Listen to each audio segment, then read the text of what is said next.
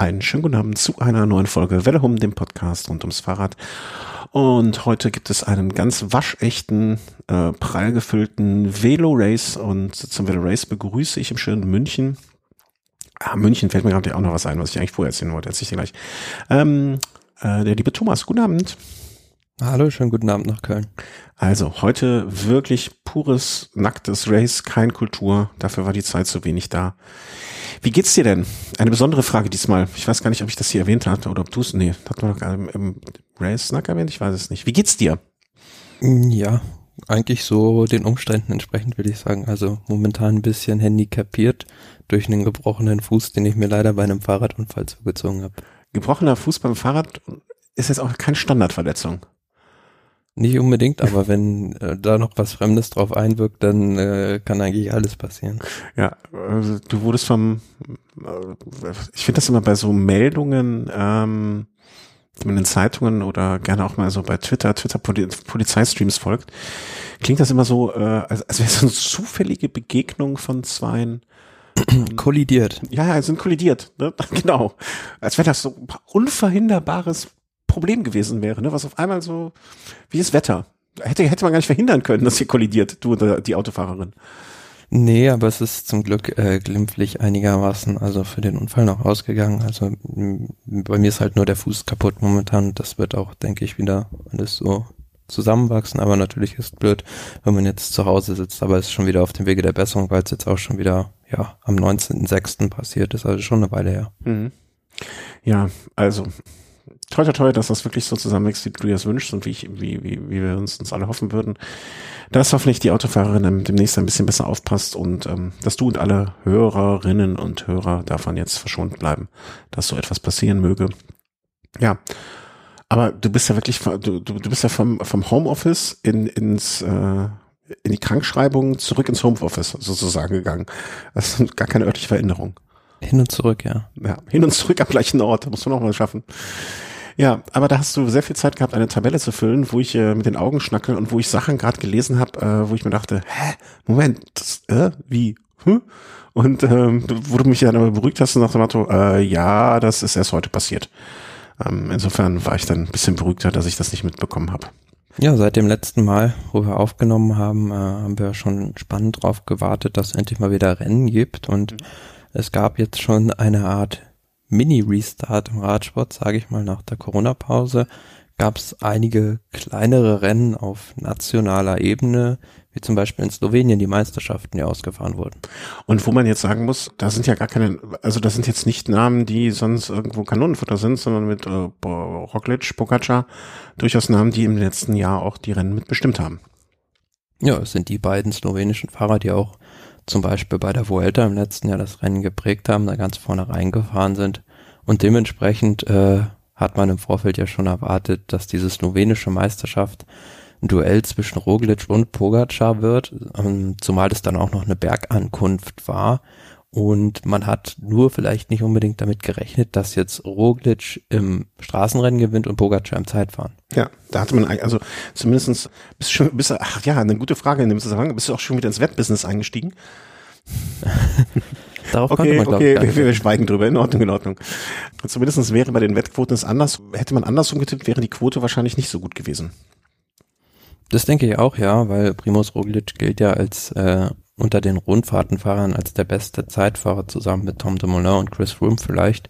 Und äh, Pogacar ist zwar ein guter Zeitfahrer, aber hat sich da jetzt noch nicht so auf Weltklasse-Niveau profilieren können. Von daher war es überraschend für mich, dass er äh, dann im Zeitfahren da den Spieß umgedreht hat, nachdem äh, Primoz Roglic diese Bergankunft bei der Straßenmeisterschaft gewinnen konnte. Mhm.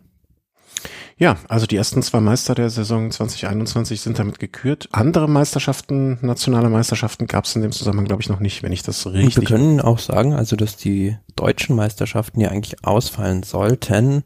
Ähm, in Stuttgart wären die ursprünglich gewesen, jetzt doch auf dem, dass man daran arbeitet, dass sie auf dem Sachsenring stattfinden können. Ja, also hatten wir, glaube ich, ja vor Ewigkeiten auch schon mal darüber gesprochen, was was so eine Veranstaltung auf so einem Ring, ne, Nürburgring, finde ich ja immer noch auch noch eine Sache, die man schön machen könnte. Ne? Also hätte zumindest in der Bericht für die Berichterstattung durchaus seinen Wert. Und sowas ist ja natürlich auch noch immer wieder äh, sehr leicht zu kontrollieren, was so Zuschauer angeht. Das kannst du halt einfach abriegeln. Ja. Ja, total. Also ich finde, also, jede Art von Rennstrecke, also Autorennstrecke oder was gibt's? Hier Rennstrecken gibt's denn sonst noch? Äh, Pferde, Pferdeparcours. Durchaus seinen Reiz. Auf einer Trabrennbahn. Ja, auf einer Tra- genau. Das wäre dann eher eine Gravel-Meisterschaft. Ja. Und hier gibt's ja eine direkt im Weidenpesch, Köln-Weidenpescher Gravel-Meisterschaften. Ah, das bringt mich auf Ideen. Apropos, apropos, ähm, auch wenn Gravel jetzt noch nicht dein Fachgebiet ist und auch nicht deine bevorzugte waren, am, am Wochenende habe ich hier, war ich kurz bei dieser Orbit dreihundertsechzig, hast du wahrscheinlich nicht so wirklich den Einblick. Äh, Geschichte, bin ich kurz an einer Strecke mitgefahren und äh, da haben sich Leute richtig, richtig kaputt gefahren. Mein lieber Herr Gesangsverein. Also da würde ich, da, da wäre die Weidenpescher Trabrennbahn gegen einen Katzen, Katzensprung und Kindergeburtstag. Sich oder dich kaputt gefahren? Die, die haben sich, ich bin ja nicht bekloppt, ich bin ja nicht mehr bekloppt. Ich mache, ich habe ja vor die Biege gemacht und habe wieder schön nach Hause gefahren, habe mir hab einen Grill angeschmissen und habe dann immer mal so, äh, einer der Mitfahrenden, liebe Grüße an dieser Stelle, Björn, hat mir so seinen Standort geteilt, damit ich die treffe vorher. Und ähm, da habe ich den ganzen Abend noch geguckt, oh, jetzt ist er da, jetzt ist er da. Ach, guck mal, ist noch ganz schön weit nach Hause. Und ja, so, ja. Es gab aber nicht nur Meisterschaften im Sinne von nationalen Meisterschaften, sondern es gab sogar ein erstes Rennen wieder in Belgien, genau genommen in Flamen, wo auch der König Quickstep dann direkt ja da mach, weitermachen konnte, wo sie im vergangenen Jahr vielleicht aufgehört haben. Oder auch im März aufgehört haben oder wann auch immer aufgehört haben. Ja, mit dem Siegen. Also ja. ähm, es gab so ein, also es war kein offizielles U C I-Rennen, der Grand Prix Vermarc. Und Vermarc ist ja, glaube ich, wenn ich das richtig in Erinnerung habe, bei Quickstep auch irgendwie involviert, zumindest in Sachen äh, Sponsoring. Mhm.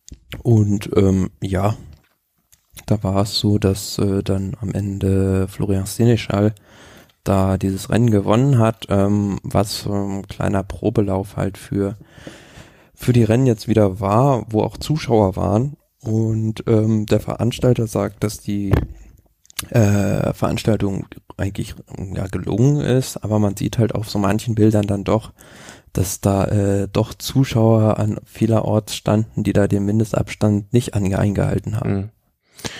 Ja, es war ja eigentlich nicht, also offiziell, ne, also vielleicht müssen wir das kurz zumindest erwähnen, auch wenn es äh, eher tragische Geschichte ist. Es war ja eigentlich, eigentlich nicht das erste richtige, also das, das erste Rennen. Es gab ja am Wochenende davor, glaube ich, so eine Art Trainingsrennen schon, ne, mit, äh, wo viele Profis auch beteiligt sind, wo sich dann der Todesfall ereignet hat und ich kann es leider nicht aussprechen, Niels de Vriend mit zwanzig Jahren tot vom Rad gefallen ist. Also jetzt ohne Fremdeinwirkungen. Spricht von Herzinfarkt oder einer Herzgeschichte. Ja, erstmal seinen Eltern, Verwandten, Freunden und so weiter. Auch wenn es von denen keiner hören wird, aber trotzdem so in Gedanken alles Gute. Das war das Wochenende davor, glaube ich, ne? Genau, das war dieses Trainingsrennen, das, glaube ich, Sepp van Marke gewonnen hat. Ja. Äh, immer wieder tragisch sowas zu hören, kann, kann man nichts so sagen. Also, ob, ob es jetzt durch ein, durch ein Rennunfall passiert oder so auf diese Art und Weise, immer eine schlimme Sache. Ja. Ist nur nicht der erste, also was auffällig ist, ist das äh, nicht der erste junge belgische Radsportler, der vor oder während eines Rennens an einem Herztod stirbt. Ja, aber auch, ähm, ne, ich habe in einem Artikel dazu so zumindest mal überflogen, was ich mir gar nicht so bewusst war. Ich habe ihn gerade nochmal rausgesucht. Kameruner Nationalspieler, was war es, irgendwie ein, Fuß, ein Fußballer, zweitausenddrei brach mal tot zusammen. Das ist bei Fußballern auch, ne, norwegischer, wegischer Schwimmmeister.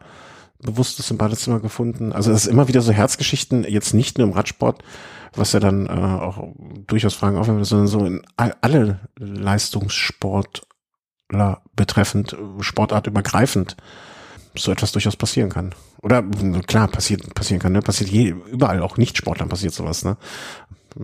So während des Wettkampfs oder sowas ist zwar auch nicht tragischer als normal, aber vielleicht liegt es einfach nur mehr so in der Öffentlichkeit dann.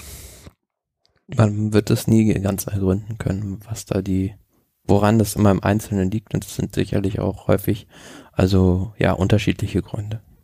Ja, auf jeden Fall. Ne? Und das mu- vielleicht wäre er auch, wenn er nie Sportler geworden wäre, genauso jetzt äh, irgendwie beim bei beim beim Rasenmähen tot umgefallen an der Stelle. Ne, das war äh, zum Glück weiß man das ja nicht. Genau, das war dann aber das erste Rennen, äh, den Grand Prix Vermarc.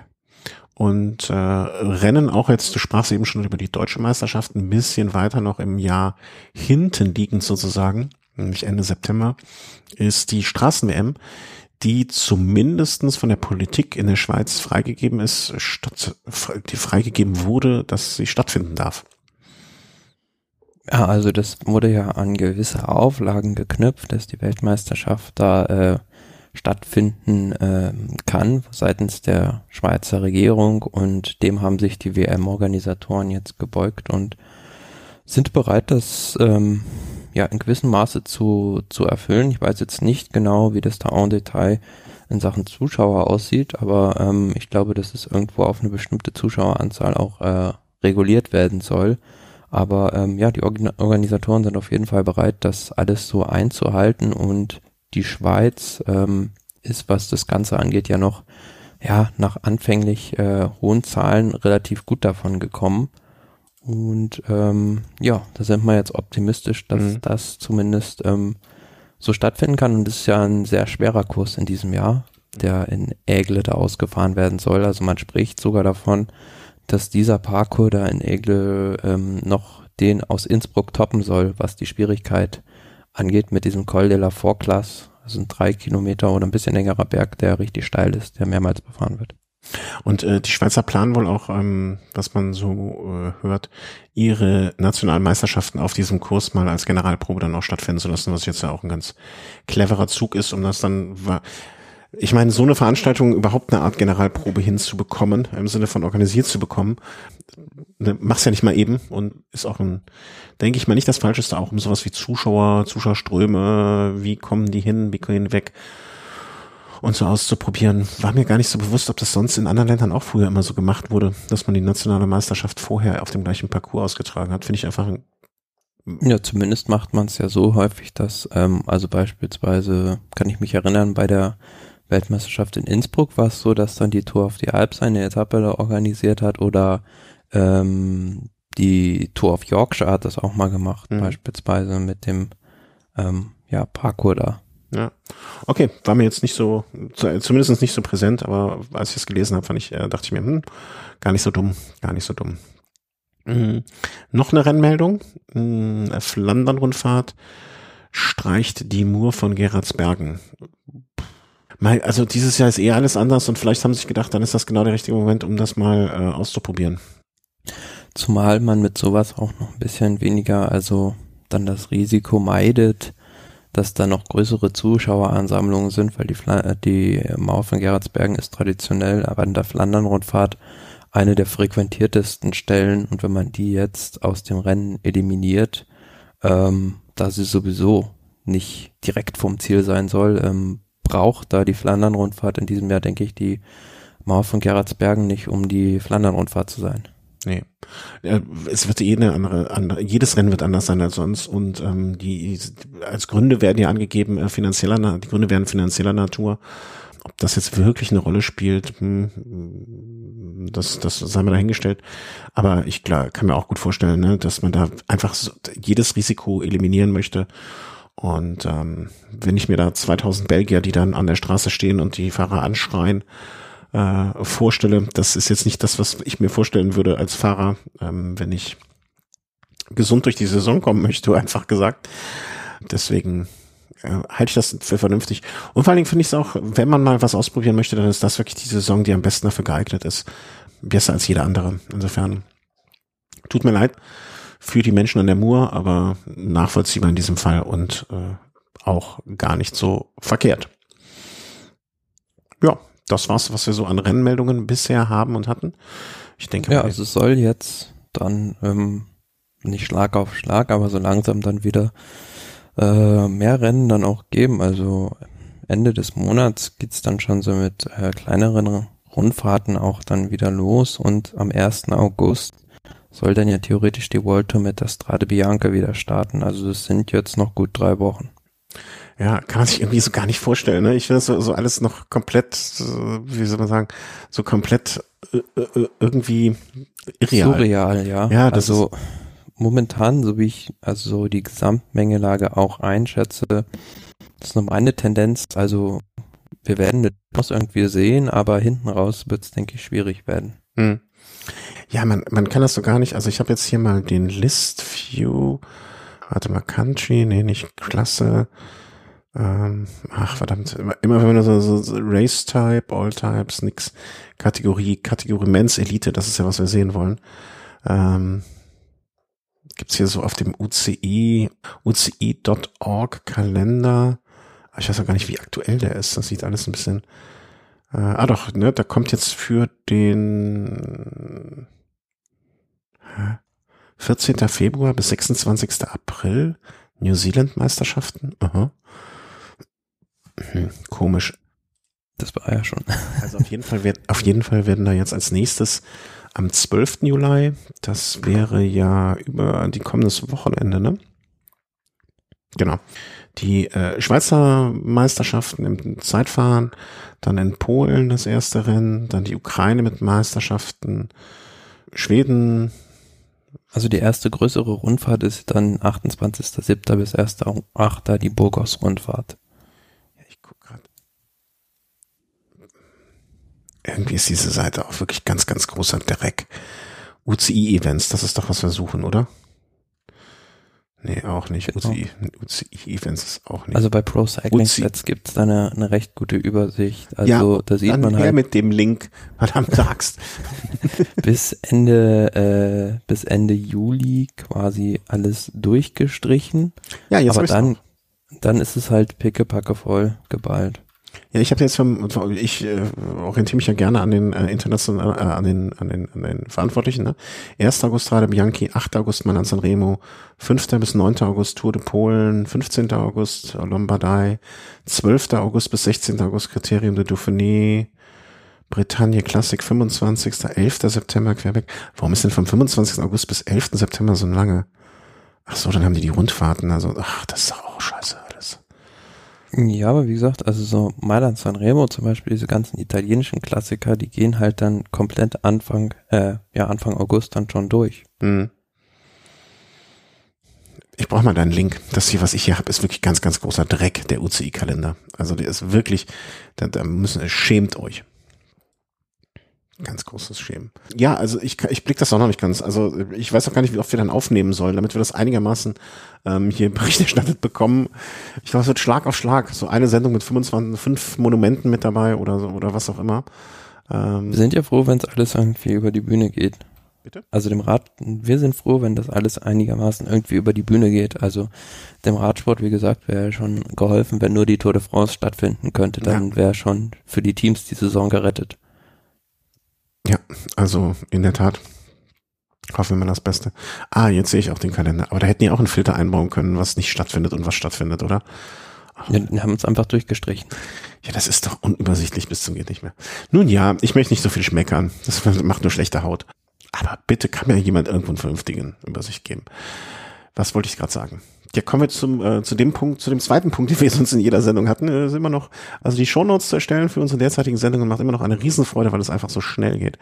Der Punkt Vermischtes, und beim Punkt Vermischtes oder Sonstiges, wie wir es auch gerne nennen, hat mich die erste Meldung direkt komplett aus dem Konzept gebracht, weil ich dachte, hä, da habe ich doch das Gegenteil von gehört und das Gegenteil ist jetzt doch wieder wahr und alles ist anders und alles ist neu und dann hast du mir gesagt, die Meldung ist brandheiß, die kommt quasi wie früher so aus dem aus dem Ticker, die ist noch ganz warm, das das das Papier ist noch nicht mal abgetrocknet. Frisch gedruckt.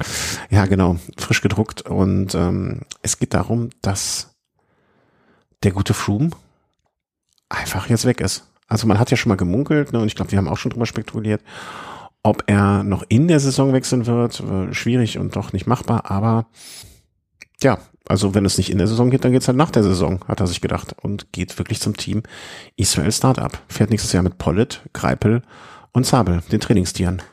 Glückwunsch. Für welches Tier ja, ist er im Zoo? Jetzt, ob er jetzt mit Nils Pollitt noch fährt, das sei mal dahingestellt, weil da gibt's jetzt auch schon die ersten Zweifel, dass gesagt wird, dass der eventuell da auch noch das Team wechseln könnte. Aber ja, jetzt ist es dann endlich, wollen wir sagen, hinter diesem Wechsel äh, ein Haken hinter. Ist jetzt endlich offiziell und Ähm, obwohl man natürlich vor dem ersten achten keine Fahrer verpflichten darf, ähm, also ist noch kein Vertrag unterschrieben, hat das Team Israel schon gemeldet, dass er dann einen Vertrag unter, unterschreiben wird und ja, es geht, geht natürlich eine Ära zu Ende äh, im Radsport und auch für das Team Ineos, weil Chris Froome hat seit zweitausendelf diese Mannschaft geprägt, im Prinzip wie kein anderer Fahrer.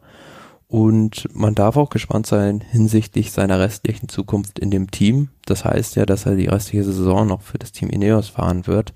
Wie man da mit ihm umgehen wird, ob man ihn dann überhaupt mit zur Tour de France mitnimmt, welche Rolle er da haben wird und wie sich das, wie sie das äh, managen wollen.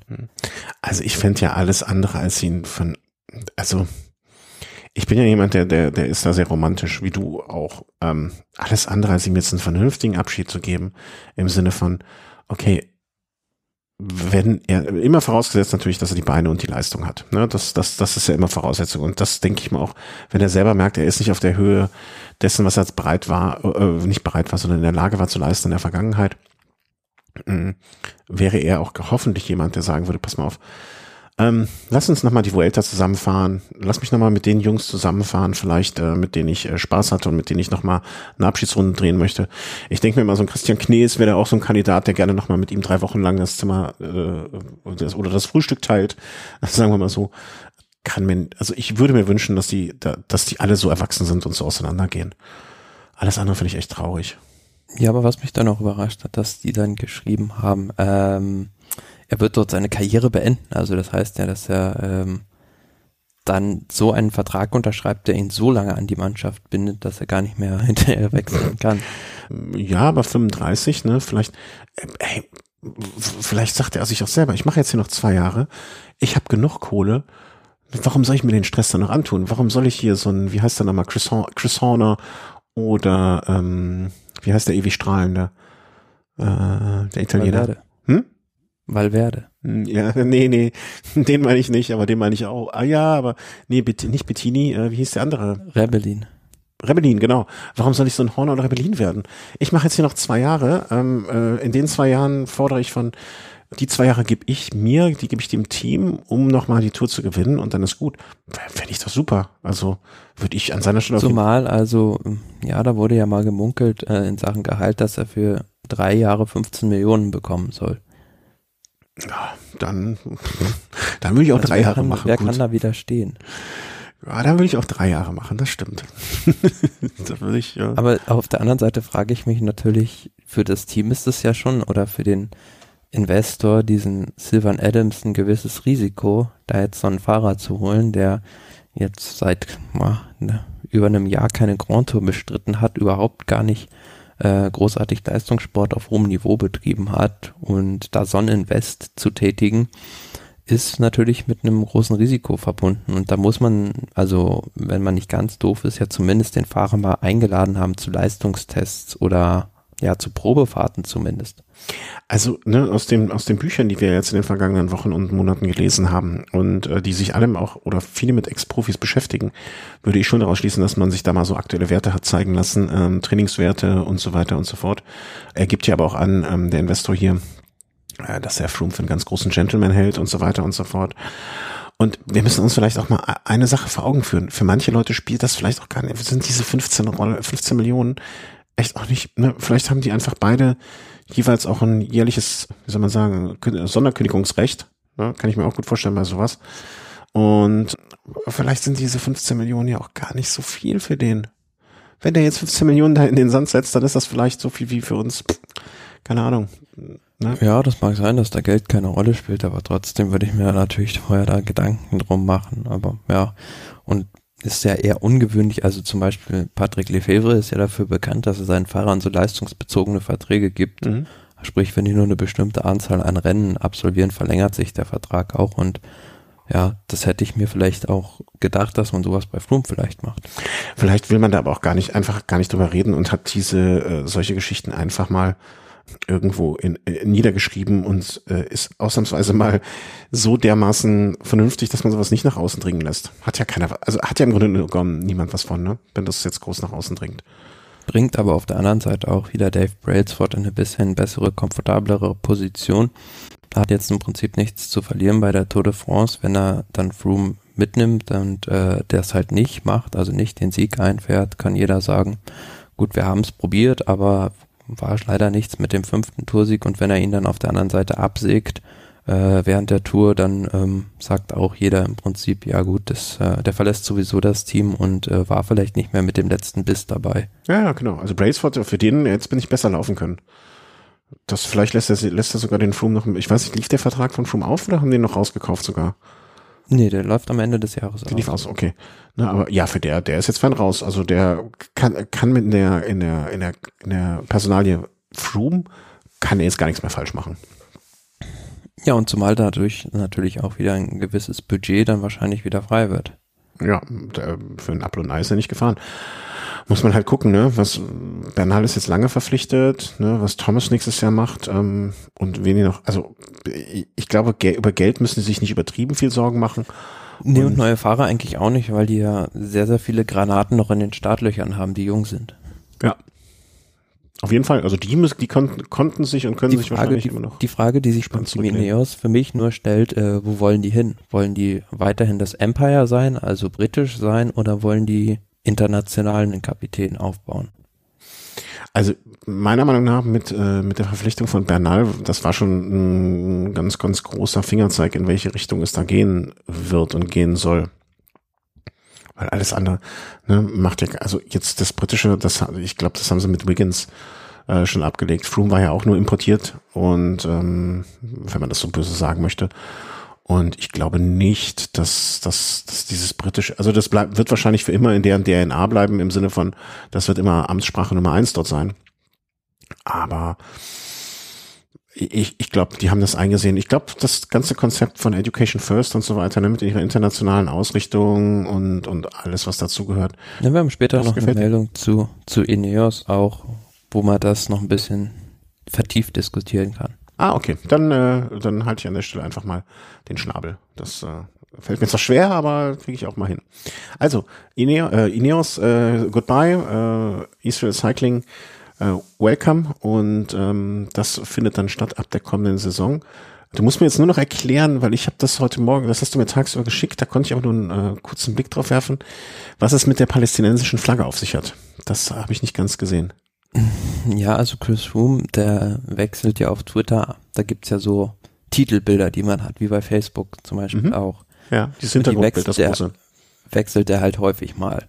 Ah, okay. Und bis zuletzt oder bis vor wenigen Tagen, also ich glaube, was heißt bis vor wenigen Tagen, bis Ende oder Mitte Mai hatte er ein Titelbild, äh, wo er bei seinem Sieg beim Giro d'Italia zweitausendachtzehn am Zoncolan zu, sin- zu sehen ist, in einem großen Panoramabild, wo aber auch vier palästinensische Flaggen drauf zu sehen sind.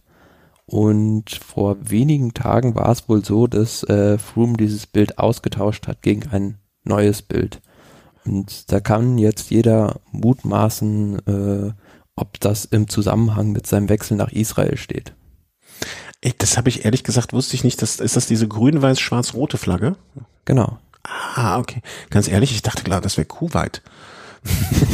Gut, dass du es mir noch mal erklärt hast. Geografie und Flaggen sind echt wirklich ein ganz, ganz schwacher Punkt bei mir. Na, also, pff, ja, also, ne, hätte ich jetzt fast sogar, würde ich sagen, naja, also, ne, wes, wes, wie heißt das Lied? Äh, nee, nicht das Lied, wes, wes, wes, ähm, wes Brot ich esse, das Lied ich singe, so äh, ungefähr.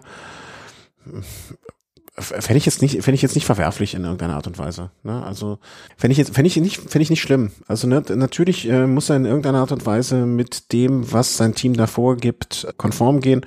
Und wenn das Team jetzt einfach sagt, okay, das sehen wir nicht so gerne, fände ich jetzt nachvollziehbar aus deren Sicht. Also auch wenn ich immer noch der festen Überzeugung bin, dass Sport und Politik nicht immer in, Hand in Hand gehen.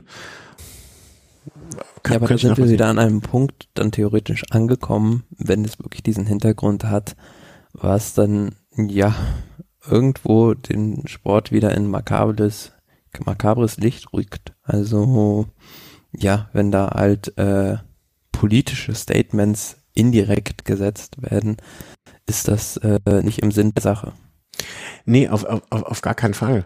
Ja, oder ich, da habe ich nämlich äh, heute Nachmittag oder vielmehr auf dem Nachhauseweg drüber nachgedacht, ähm, weil mir war jetzt der Zusammenhang eigentlich klar. Ich habe da nochmal drüber nachgedacht, so generell Politik und Sport. Also jetzt nicht von, nicht im Sinne von Sportpolitik, ne, also jetzt, ne, was, was der Olympiabund macht oder sonstige Vögel, sondern im Sinne von sollten sich Sportler politisch äußern zum Beispiel. Ne? Und das wäre ja im weitesten, also es gibt ja jetzt in dem Zusammenhang zwei Dinge. Punkt A, das Team hat es von ihm verlangt, warum auch immer, und äh, er hat sich dann da dementsprechend dem gebeugt und hat es gemacht. So, das ist die eine Sache. Aber ich habe dann so ein bisschen länger drüber nachgedacht, möchten wir, dass sich, also möchten wir überhaupt, dass sich, polit, äh, dass sich Sportler politisch äußern? Und dann habe ich gedacht, hm, eigentlich ja, aber eigentlich auch nur, wenn sie meiner Meinung sind, was ja auch irgendwie blöd ist, ne? Weil warum soll ein Sportler meiner Meinung sein? Ne? Auch wenn ich glaube, dass meine Meinung richtig ist, hat ja ein Sportler trotzdem Anrecht auf eine eigene Meinung und diese dann auch zu äußern. Irgendwie finde ich das ein ganz, ganz dünnes Eis oder schwierig. Ja, aber auf der anderen Seite glaube ich nicht, dass es die Meinung von Chris Froome ist. Ja, nee. Also ich kann mir nicht vorstellen, dass der sich in, oder ich kenne ihn dafür ja auch zu wenig, äh, dass er sich schon irgendwie intensiv jetzt jede Woche mit Palästina auseinandersetzt. Ja, halte ich jetzt auch für nicht unbedingt eine seiner Kernkompetenzen, aber ne, wie du schon sagst, ne, wir kennen ihn jetzt nicht, vielleicht ist das auch sein großes Ding, ich glaube es auch persönlich nicht, aber wer weiß, ne? Und andererseits fände ich es jetzt aber auch nicht, ich weiß nicht, wie verwerflich ich es fände, wenn er sich einfach an die Vorgabe vom, vom, von seinem Arbeitgeber hält, ne, die dann sagen, äh, finden wir nicht so cool, kannst das mal wegmachen, und er macht es dann, fände ich jetzt auch nicht schlimm, wenn er da sozusagen eine Antwort. Aber das hätte man ja auch anders lösen können, also das ist relativ unelegant gemacht, also das merkt ja jeder, dass halt dieses Bild ausgetauscht wurde vor dem Wechsel, also wenn man das mhm. halt dann irgendwie dezenter irgendwie hätte verschwinden lassen, da ist dann natürlich auch wieder eine Frage der P R-Arbeit. Ja, das stimmt. Also du meinst, dass man das jetzt einfach noch eine Woche gemacht gelassen hätte und es dann gewechselt hätte zum Beispiel. Kein Schwein hätte da irgendwie ja. ähm, einen Bezug zu hergestellt. Ja. Ähm, Oder ich hab's. Vielleicht wollte er auch einfach nur die England-Flagge auf dem Bild entfernen, damit er, weil er sich jetzt endgültig zu Kenia bekennt. Ja, ne, vielleicht interpretieren wir da viel zu viel rein. Absolut. Äh, super Gedanke. Ja, ich weiß es nicht. Vielleicht.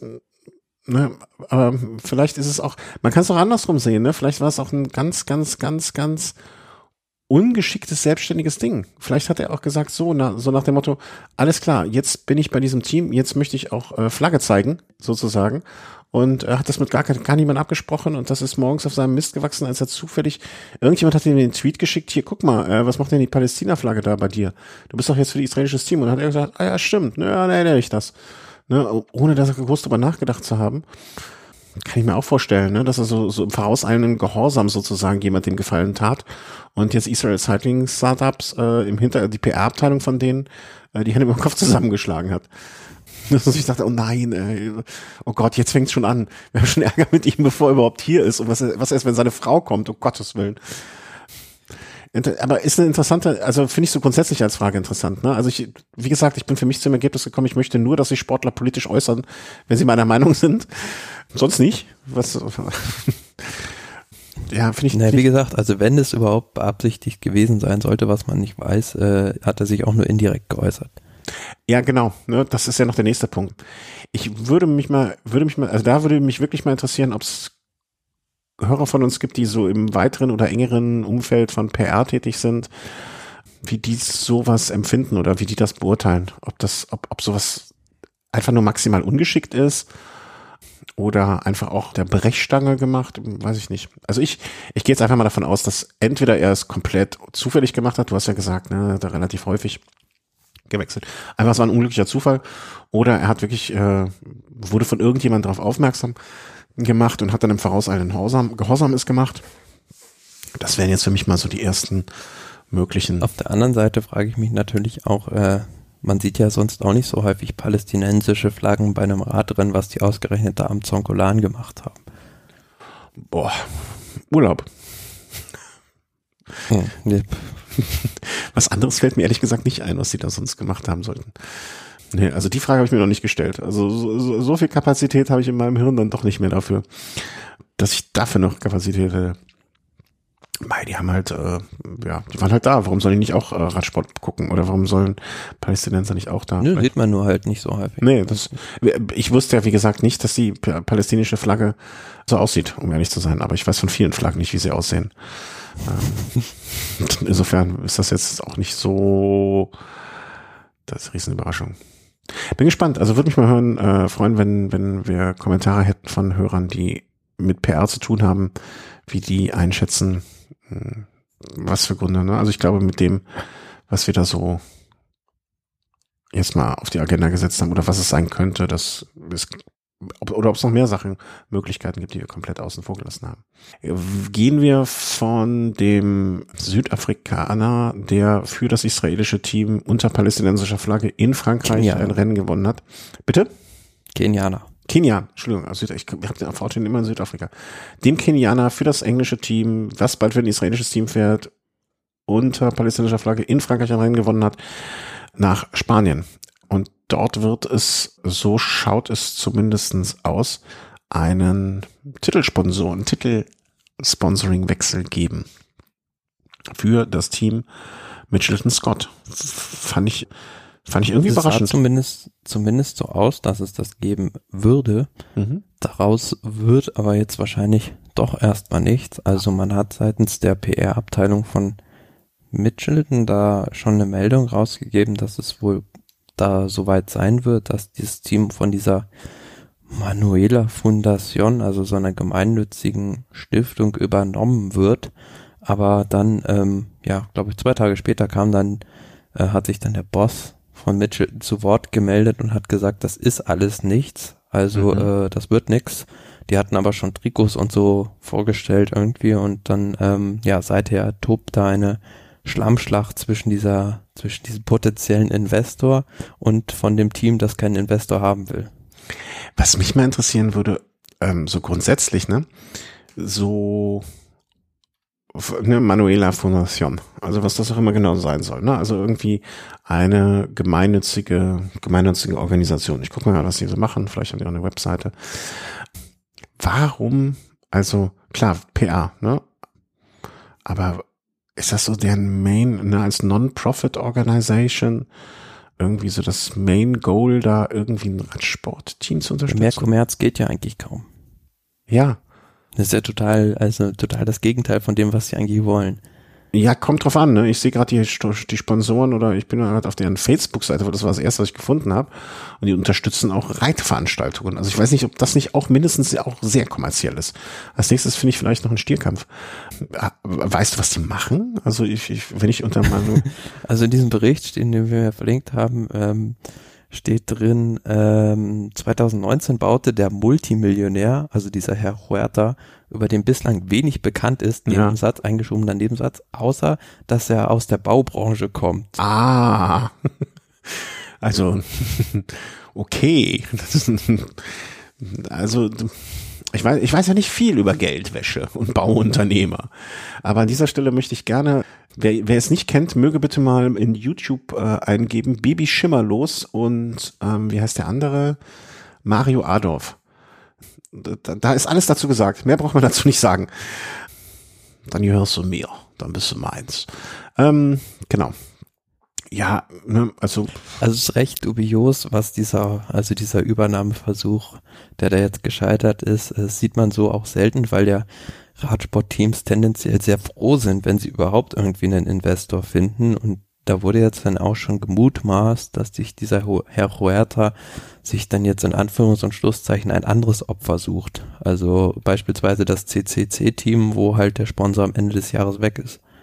Ups, Entschuldigung, hat man das gerade gehört? Ich bin gerade hier aus Versehen auf den Knopf gekommen. Ähm, sehen wir den neuen äh, äh, äh, Tinkoff nochmal?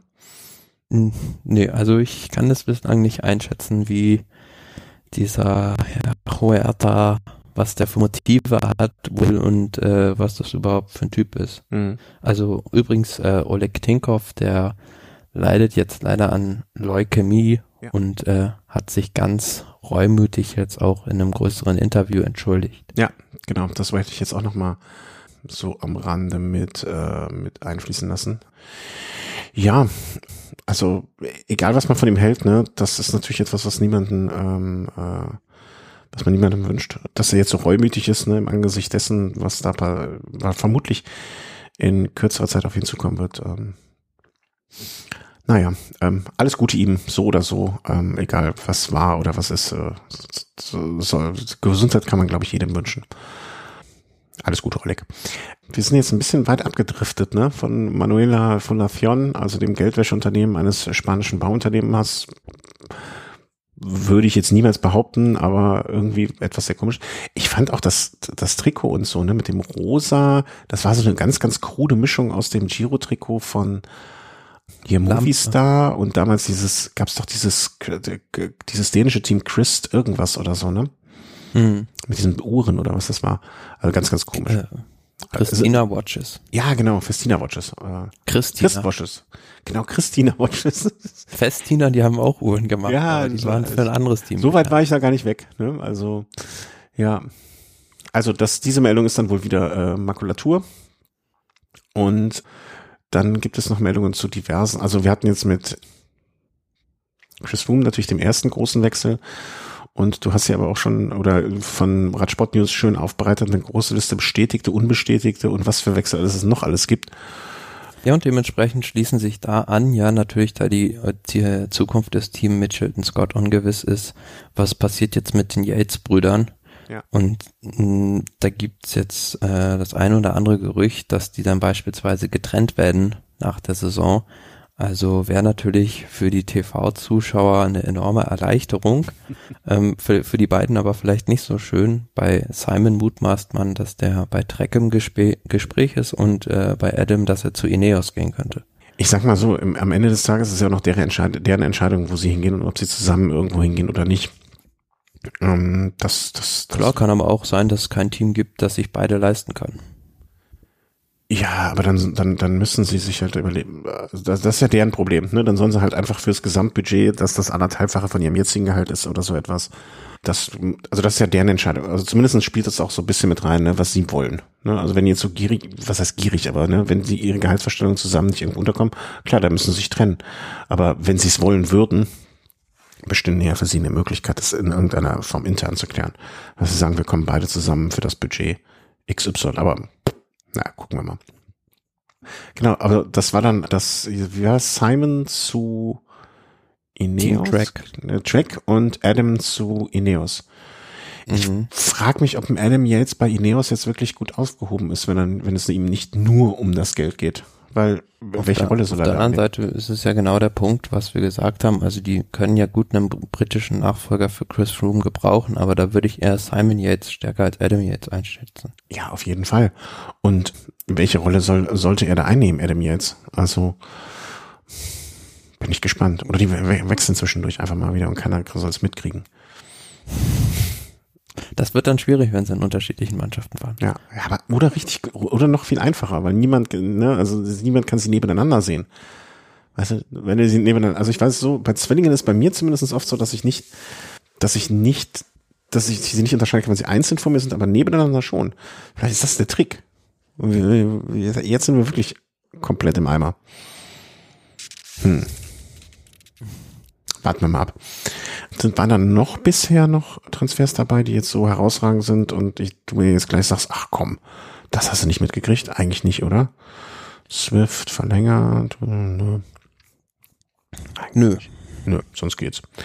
Quintana, äh, Quintana hat den Thomas gemacht. Sozusagen. Und da hat sich auch mal, hat auch eine Kollision mit dem Auto. Leider auch im Training mit einem Auto kollidiert, beziehungsweise war mit seinem Bruder mit Nairo Quintana unterwegs und wurde da von einem Auto erfasst, aber auch in dem Fall jetzt nicht sehr gravierende Folgen. Also er hat halt eine Knieverletzung, die ihn jetzt dazu zwingt, dass er zwei Wochen pausieren wird. Mhm. Ja, je nachdem in welchem, welcher Phase seines Trainings war, vielleicht auch gar nicht das Allerschlimmste. Mhm, ähm. Klar, natürlich auf Hinsicht auf die Tourvorbereitung jetzt nicht optimal, dass du in zwei Wochen dich nicht, also nicht trainieren kannst, zumal jetzt auch, ich glaube Ende Juli ist es, oder Mitte Ende Juli, dieser Flieger der Kolumbianer nach Europa abheben soll und er dann wahrscheinlich mit dieser Knieverletzung dann irgendwie, äh, weiß nicht wie lange man von Kolumbien nach Europa fliegt, dreizehn, vierzehn Stunden im Flugzeug irgendwie sitzt. Ja, aber ich kann mir gut vorstellen, also wenn wenn ich, kleiner Hansel, durch Zufall mal in einem Flieger saß, der etwa so lange geflogen ist, und mich ausstrecken konnte, weil ich hatte den Platz direkt dort, wo man die Beine ausstrecken konnte, dann werden die das ja von Quintana auch hinkriegen.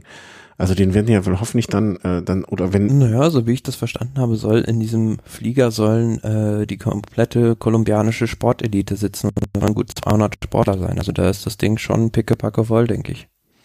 Echt? Das stell, boah, stell dir mal vor, das Ding stürzt ab. Ja klar, das wäre natürlich einmal die komplette Sportelite. Und zwar, weil der Trump aus Versehen irgendwie pff, keine Ahnung, falschen Befehl ausgibt. Dann, dann wird doch, äh, dann, dann holen sie nach Kolumbien und also, keine Ahnung, äh, was sie dann mit dem machen.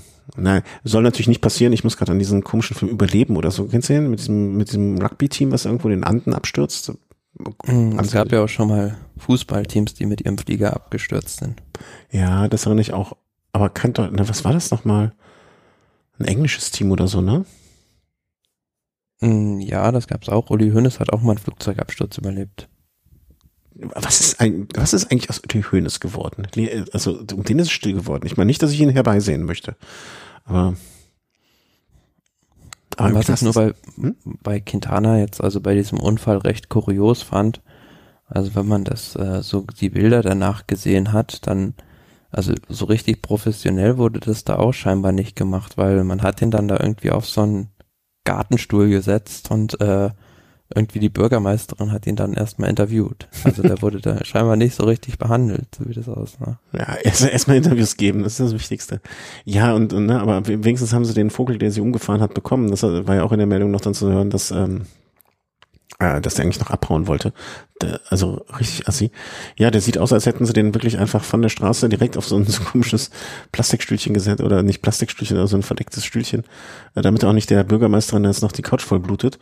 Und ja, dann mal eben erstmal Statement ausgeben. Ja, also nicht alles an dieser Zeit ist gut, sag ich mal vorsichtig, wo wirklich jeder nee. äh, überall was veröffentlichen kann. Naja. So er wird hoffentlich wieder fit zu Tour de France, weil also, war, war ja auch im Frühjahr eigentlich der überragende Fahrer bei den kleineren Rundfahrten. Ja, also ich, ich werde jetzt, glaube ich, kein großer Freund auf seine alten Tage mehr von ihm, aber ich, ich bin ja auch immer der Meinung, sowas soll auf der Straße ausgetragen werden. Und nicht durch irgendwelche Verletzungen oder sonst was. Mir wäre es lieber, wenn er auf der Straße geschlagen wird, als dass er vom Auto umgenietet wird. Das soll so Aber sein. Sportlich geschlagen. Ja, genau. Sportlich geschlagen, nicht auf der Straße. Team Sunweb hat ein neues Trikot. Ich finde das Design jetzt nicht schlecht, aber ich finde das Design jetzt auch nicht so, dass ich jetzt sagen würde, oh, das ist der große neue Wurf. Also ich würde eher von einer Evolution als von einer Revolution sprechen, wie man so schön sagt. Ja, zumal ich meine, die hatten doch schon mal so weiße Trikots, also sie waren ja zwischenzeitlich bei diesem Rot angekommen ja.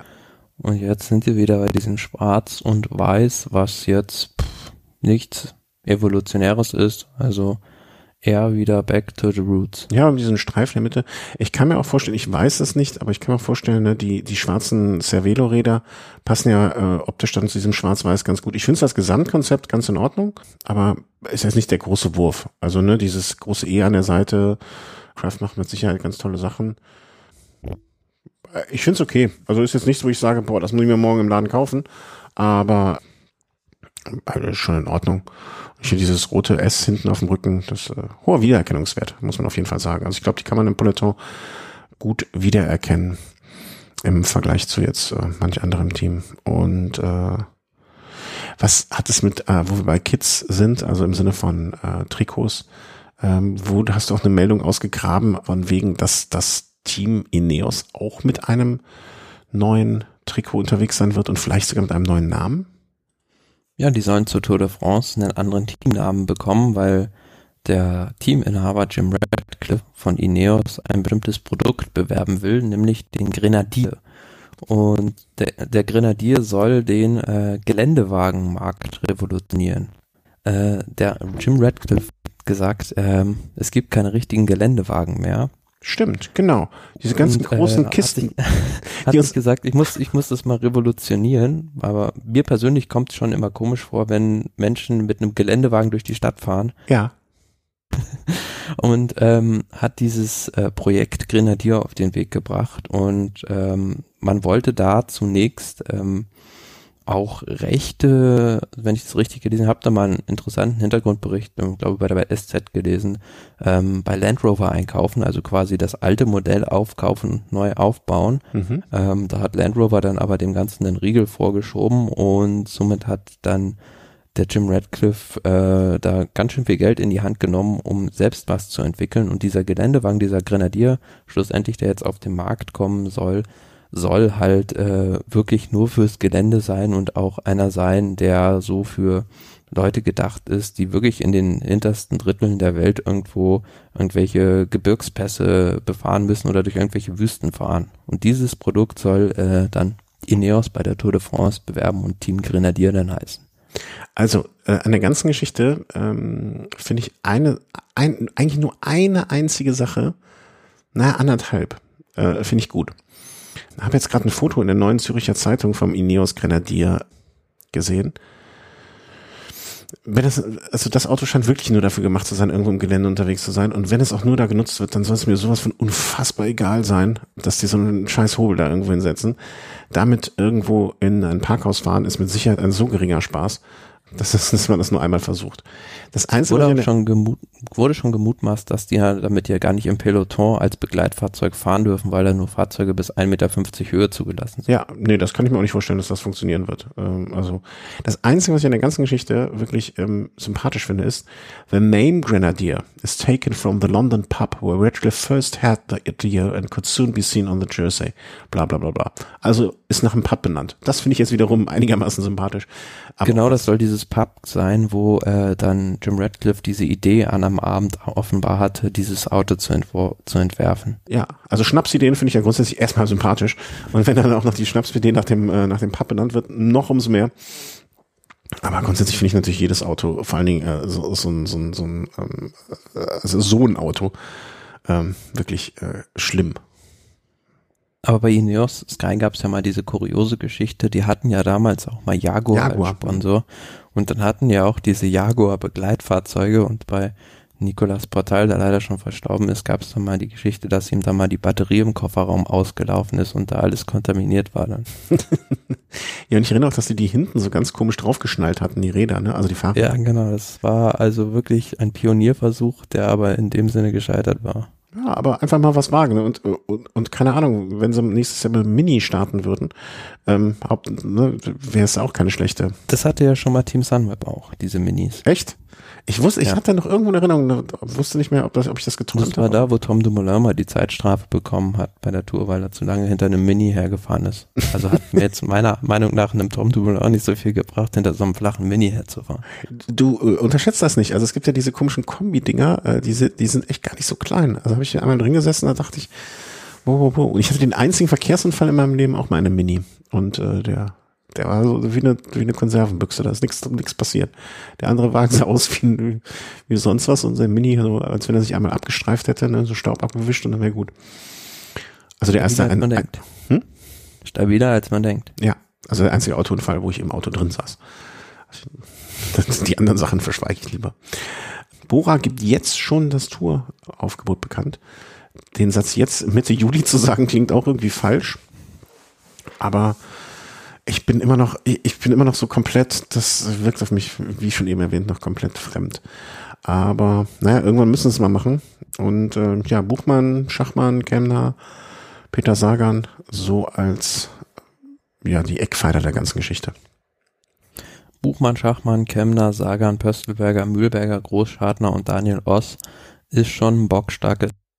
Also auch für alle Terrains super aufgestellt. Mhm. Selbst wenn man jetzt sagt, es gibt bei der Tour dann nicht so viele Möglichkeiten irgendwie für Sprints, sind ja Peter Sagan und Daniel Oss beispielsweise auch zwei Fahrer, die, wenn sie sich ins Team einbringen, auf den ja, mittelschweren Etappen oder da, wo es Wind gibt oder wo es eng wird im Peloton, dann kapitän können. Und für die Berge dann auch, ja, mit Schachmann, Kemner, Großschartner, Mühlberger sind das, ja, sind sie super aufgestellt, müsste, ja. glaube ich, dahinter den anderen nicht verstecken. Ich bin gespannt, also vor allen Dingen mit welcher Taktik sie da grundsätzlich dran gehen werden. Also ich, also mein, mein erster Gedanke war jetzt, als ich das gesehen habe, oder ne, manche Namen waren ja schon, ich will nicht sagen gesetzt, aber da hat man ja, also von Buchmann, Schachmann, Kemner, Sagan, ne, das war ja schon, das war ja schon sehr, sehr klar. Ich frage mich, ob die mit so einer äh, Etappenjagd-Geschichte daran gehen möchten oder ob sie sich dann noch nach der ersten Woche überlegen, wen sie da versuchen, möglichst weit nach oben zu bringen. Also ähm, welches, welche Herangehensweise da bei denen gepflegt werden wird. Ich kann mir gut vorstellen, dass die versuchen halt am Anfang mit Schachmann für Furore zu sorgen und dann ähnlich wie bei Alaphilippe im letzten Jahr dann gucken, wie weit der kommt. Mhm. Weil das ist ja auch mal so eine Strategie, die wir noch nicht diskutiert haben, dass ein Team beispielsweise versucht, am Anfang der Tour de France alles auszuhauen, äh, mit dem Hintergedanken, dass zwischendurch irgendwie abgebrochen wird. Mhm. Ach so, ja, stimmt. Stimmt, ich erinnere es. Ja, solche negativen Gedanken schiebe ich ja immer weg. Aber um, kann natürlich auch eine, eine Strategie sein, wenn dann am Ende das heißt, irgendwie nach der fünfzehnten Etappe oder zwölften Etappe, äh, es gibt einen positiven Corona-Test und die Tour de France muss abgebrochen werden und der, der im gelben Trikot ist, ist jetzt der Sieger. Mhm. Oh Mann, oh Mann, auf was für Gedanken du kommst. Hm.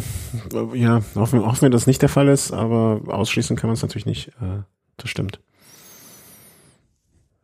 Ach, ja, ähm, hoffen wir, dass es nicht wird.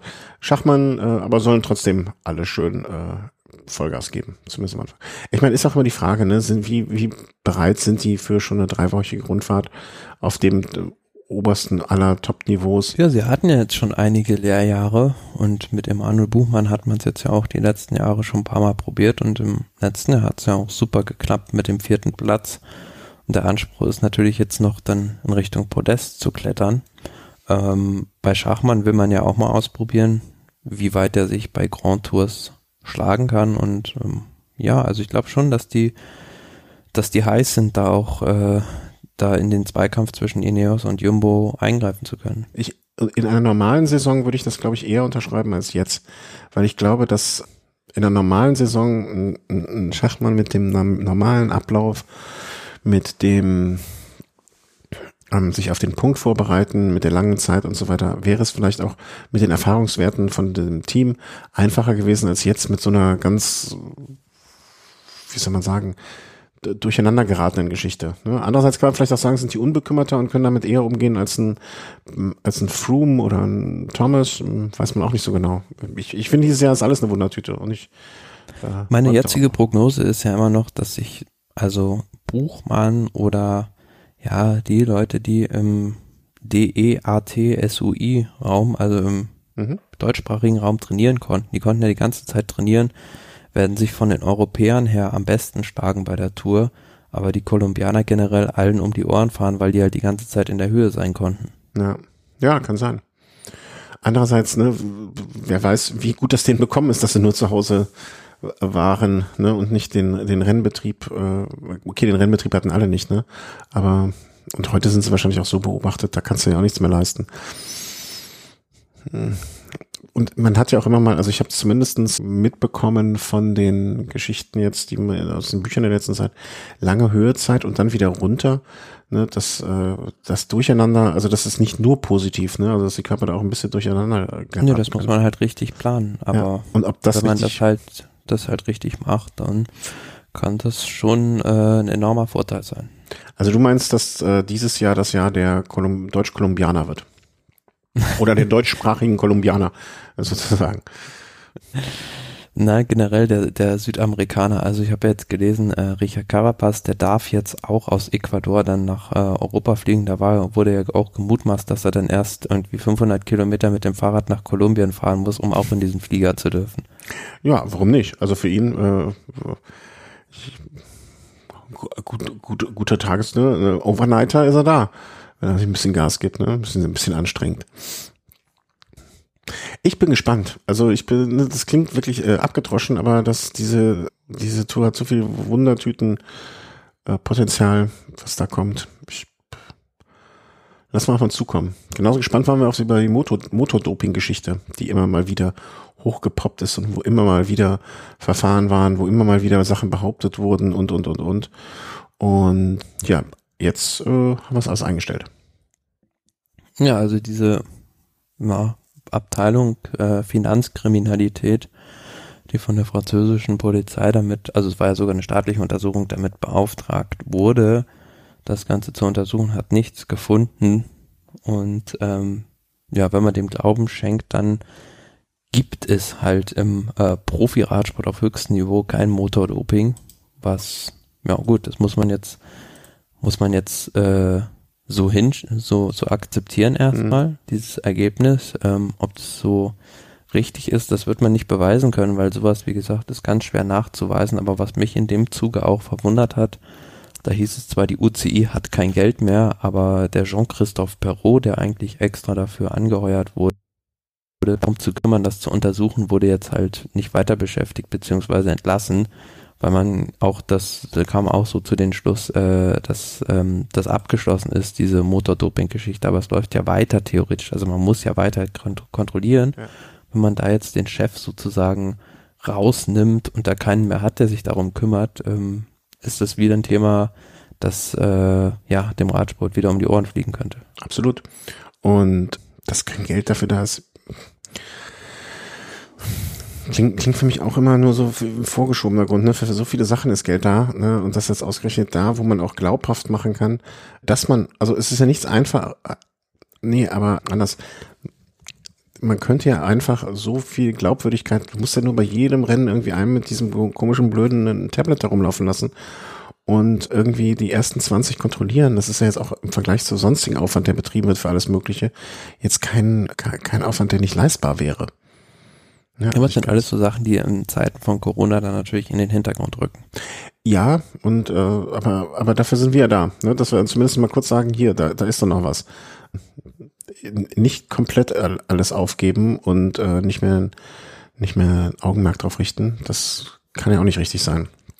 Nee, also gefällt mir nicht, dass da jetzt dass da jetzt einfach so das Ganze beendet wird. Naja, aber was jetzt machen? Die Gerüchte wird es immer, immer geben oder die Geschichten lassen sich nicht, nicht ausräumen, die mal gewesen sind. Nee, und du wirst ja auch nicht ausräumen können, indem du äh, einfach sagst, okay, äh, da haben wir jetzt kein Geld mehr für da. Ne? Das, das, das, so kriegst du es ja auch nicht weg. Ne? Also das erinnert mich ein bisschen so an diese Geschichte mit dem, weiß nicht, ob du das mitgekriegt hast, gab es doch diese Rassismusstudie in der Polizei, die dann irgendwie nicht mehr gemacht wurde, ne? Weil es, es gibt ja keinen Rassismus, also brauchen wir die Studie nicht machen. Ja, wenn ich nicht hingucke, dann sehe ich auch nichts. Ne? Also das ist so ein bisschen. Und es gibt, es gibt natürlich bei diesem Motordoping auch Leute, die immer wieder versuchen, sich damit zu profilieren oder damit auch Geld zu verdienen, wie dieser Ingenieur aus Ungarn, der behauptet, dass er seit neunzehnhundertachtundneunzig schon Radprofis mit solchen Motoren versorgt. Ja, das Risiko, das Risiko musst du dann eingehen, klar. Ne? Also, dass du so Trittbrettfahrer hast, äh, nicht schön, möchten wir nicht, aber wird sich wahrscheinlich nicht komplett vermeiden lassen. Nichtsdestotrotz, äh, ich, man, man tut, man tut wirklich viel darum, keine, oder man, man verspielt die Möglichkeit, sich ganz leicht äh, ein bisschen mehr an Glaubwürdigkeit zu arbeiten. Für, für nicht viel. Man muss nicht viel tun dafür. Und das finde ich schade. Naja, aber wenn kein Geld da ist, dann ist halt kein Geld da. Dann müssen wir es sparen. Dann ist es halt so. Aber der Igoberto, der gute Mann, der, der hat noch Geld, beziehungsweise kann auch was verschenken. Da, dafür geht es ihm gut genug. Beziehungsweise die haben viel Geld, weil die ihre Räder verschenken. Ähm. Das war ja also dieser Landwirt, den wir in der letzten Folge bei uns schon hatten, der im Windschatten von Rigoberto Uran die ganze Zeit gefahren ist. Ja. Von dem, die sind richtig gute Freunde geworden mittlerweile. Und das ist auch so eine schöne, rührende Geschichte irgendwie. Jetzt hat er sogar von Rigoberto Uran, äh, von Cannondale ein Fahrrad, ein Rennrad geschenkt bekommen. Ja, ist doch schön. Ich meine, wehtun ähm, tut's Cannondale mit Sicherheit nicht sehr. Und äh, so macht man sich Freunde. Also ich finde das von der P R ähm, das fördert eher das Image der Marke. Hm? Das fördert das Image der Marke in Kolumbien. Ja, auf jeden Fall. Und äh, wenn ich mir das Rad hart angucke, also das wird jetzt, das ist jetzt nicht das Top-Notch-Modell, aber für den Herrn ist das wahrscheinlich immer noch äh, das allergrößte, nicht das allergrößte, aber ne, er scheint sehr, sehr glücklich zu sein. Er kriegt da noch ein paar Klamotten von aus Rigobertos äh, hier Linie und dann ist es doch alles super. Also schöne Geschichte. Ich habe letztens auch irgendwas ganz komplett anderer Zusammenhang. Da hatte ich auch so irgendwie eine Küchenfirma, ne, auf Twitter eine Geschichte mitbekommen, wo jemand eine Frage gestellt hat und hat sich dann so eine Küchenfirma eingemischt und auch so den, den, den, den, die fifty Minutes of Fame bekommen, weil sie einfach so cool und lustig auf etwas reagiert haben, was sie einfach nur an, äh, kurz viral ging. Und ja, das ist doch super. Ne? Alles richtig gemacht von Cannondale. Cannondales Seite, sozusagen. Ja, und auch Rigoberto Uran sorgt ja auch schon vor die Zeit nach seiner Karriere vor, der hat da seine eigene Kleidungslinie und auch seinen eigenen Laden, also der muss sich, denke ich, keine Sorgen machen, wenn er nee. mal aufhört. Ich hoffe, er muss sich auch ohne das keine Sorgen machen um seine, der sollte ja seine äh, äh, Schäfchen im Trocken haben. Ne? Und wie gesagt, äh, auch nochmal auf das Buch verwiesen von Helfen mir auf die Sprünge. Äh, Wortas. Bitte? Wortas. Wortas, genau. Der ja auch ganz große Stücke auf ihn hält und äh, nicht aufhört, ihn zu loben. Als Mensch und als Sportler. Wollte, wolltest, hattest du noch nicht irgendwas zu Education First, hast du gesagt? Oder war das äh, im Sinne von Roberto Uran? Nee, zum Team Ineos. Ah, dann habe ich mich äh, verhört. Da der das war, war ja quasi mit, ist durch diese Ausrichtungsfrage ist quasi schon durch diesen neuen Sponsoren mehr ah, okay, oder weniger okay, okay, okay. beantwortet. Okay. Ja, und dann kommen wir noch zur bescheuertsten Meldung des Tages. Anders kann ich das nicht nennen. Weil sowas wirklich, also man, man tut ja schon wirklich allen Menschen Unrecht, die, die verrückte Ideen machen und sie mit ihm in einem Topf werfen. Ich möchte die Meldung einfach so, ich habe das Bild auch gesehen und da dachte ich mir, was soll das denn, was soll der Quatsch, aber hatte dann keine Meldung äh, parat. Amateur-Triathlet Glenn Valentin ist mit einer außergewöhnlichen Aktion in die Schlagzeilen gehüpft. Der Belgier sprang mit einem Hüpfball auf zweitausendeinhundertfünfzehn Meter hohem und achtzehn Komma sechs langen Tour, Col de Tourmalet, der in diesem Jahr auch ein Etappenziel der Vuelta ist. Immerhin für einen guten Zweck, das sammelt Geld zugunsten von Le Petit Prince, äh, schwerkranken Kinder und so weiter. Also der ist einfach mit eins Komma fünf Kilometer pro Stunde hochgehüpft. Ja, mit einem Hüpfball, den man normalerweise aus dem Büro vielleicht kennt, wo man drauf sitzt, ist er den Tourmalet hochgesprungen. Das ist, äh, denke ich, noch eine viel größere Tortur, als wenn man äh, wenn man da mit dem Fahrrad überhaupt hochfährt. Also der beschreibt auch ganz gut hier in einem anderen Bericht, also dass ihm vor allem hinterher sein Gesäß sehr weht hat. Für die letzten zwei Kilometer habe ich zwei Stunden gebraucht. Das sagt alles. Unter normalen Umständen würde ich denken, was für ein Spinner. Aber da er es für einen guten Zweck gemacht hat, ziehe ich meinen Hut dafür. Ich bin mal für eine ähnliche Organisation auch mal bei einer, bei einer Radveranstaltung mitgefahren. Da war es auch sehr, sehr nett. Ja, den Tourmalet. Was machen wir denn? Also vielleicht mal mit, Roll, mit Rollschuhen äh, Alpe d'Huez hoch? Ah, da gibt es bestimmt noch andere Fortbewegungen. Und, und auch runter wieder? Das lieber nicht. Ich glaube, da fahren wir nee, aus. Da warten wir noch, bis dein Fuß wieder verheilt ist, damit, damit wir auch einen richtigen Impact haben. Ja, also, das war unser äh, unser Rundschlag hier äh, in die Welt des Radsports. Ich hoffe, ihr hattet ein bisschen Spaß. Ich hoffe, ihr kommt mindestens so schnell wie der Thomas wieder rein. Hoffentlich schneller als ich. Ich muss immer noch sagen, ich fremdel immer noch ein bisschen mit dieser Saison. Mal gucken, wie das so weitergeht und, und, und wenn die ersten Rennen jetzt stattfinden, wenn die ersten T V-Übertragungen stattfinden, wie das sich so ein, ein, einrütteln wird. Ähm, aber ich gehe dem einfach jetzt mal völlig pragmatisch gegenüber und das wird schon alles klappen irgendwie. Ja, du noch irgendwas, Thomas? Sonst machen wir dicht. Nee, sind wir am Ende der Sendung. Ja, dann äh, bleibt es äh, dir zu danken.